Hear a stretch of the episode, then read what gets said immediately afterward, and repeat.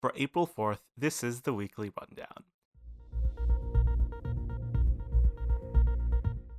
Today, COVID passports, inflation, a library kitten, church membership falling, and a chocolate hazelnut crostata.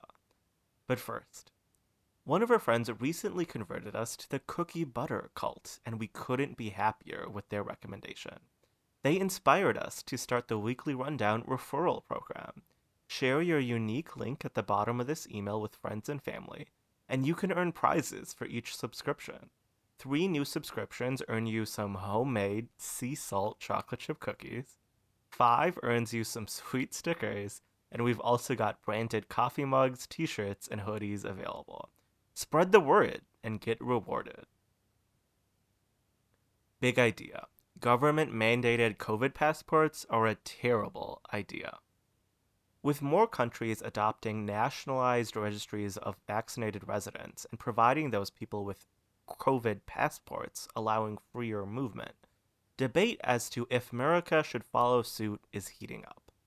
Joe has already made it clear that the federal government won't impose passports, but several states are in the process of rolling out systems similar to those overseas. If the goal of such initiatives is to boost vaccination numbers, they're a terrible idea. Let's examine the problems. First, it's unlikely passports entice hesitant groups to get vaccinated. Heavy handed government schemes will likely harden anti vaxxer sentiment, as in Israel.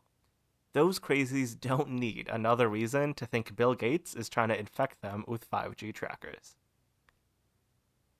Second, the analogy of schools and workplaces requiring vaccinations like chickenpox or yellow fever is a false one.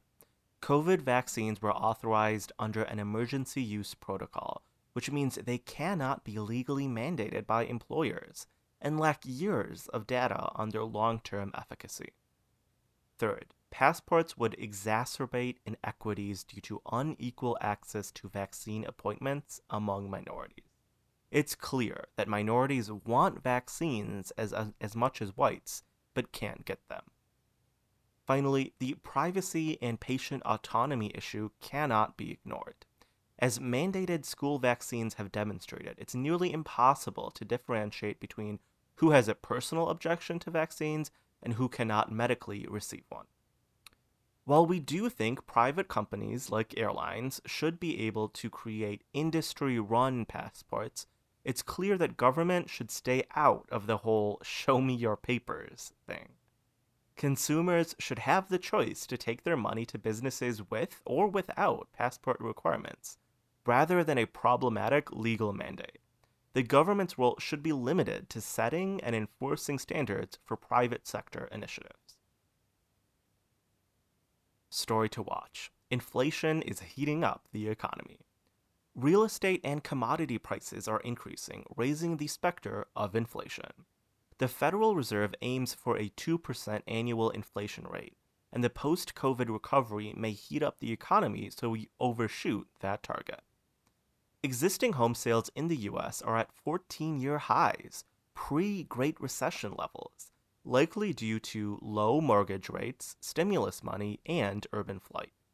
Commodity prices, which are the raw materials needed to create consumer goods, are increasing for many reasons and will result in higher prices for everything from diapers to peanut butter.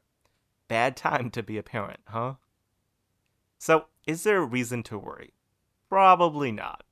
The US hasn't hit that 2% target for six out of the last 10 years, so the Fed would be more than happy to average more than that for a year or two the housing market will likely cool off once everyone stops buying their second homes, and that sector is a huge contributor to inflation. So, no need to stock up your bunker with gold just yet. This week's image is a kitten caught red pawed. A persuasive kitten was able to check out the works of Rumi in a Turkish library. To view the image, subscribe to our newsletter at theweeklyrundown.substack.com. This week's number place of worship membership falls below 50%. Only 47% of Americans said they belong to a church, synagogue, or mosque in 2020, a record low. That's correlated with age too, with just 36% of millennials attending one.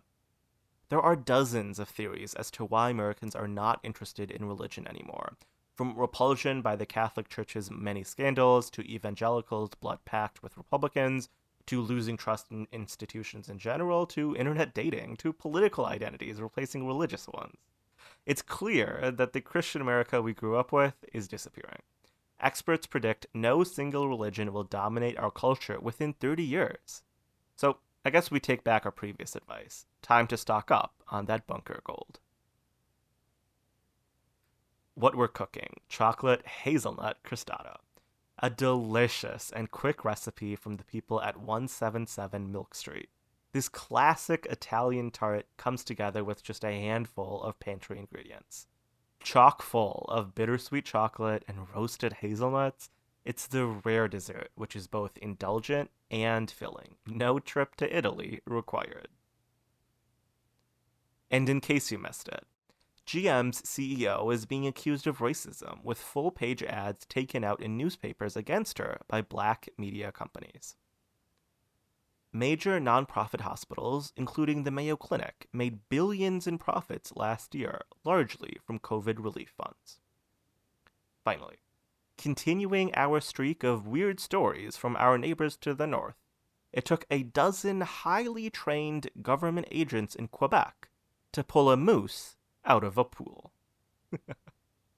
That's the weekly rundown, produced by Ahmed, Yunus, and Faisal. Find us on Twitter at, at AhmedHJima and at FaisalC93.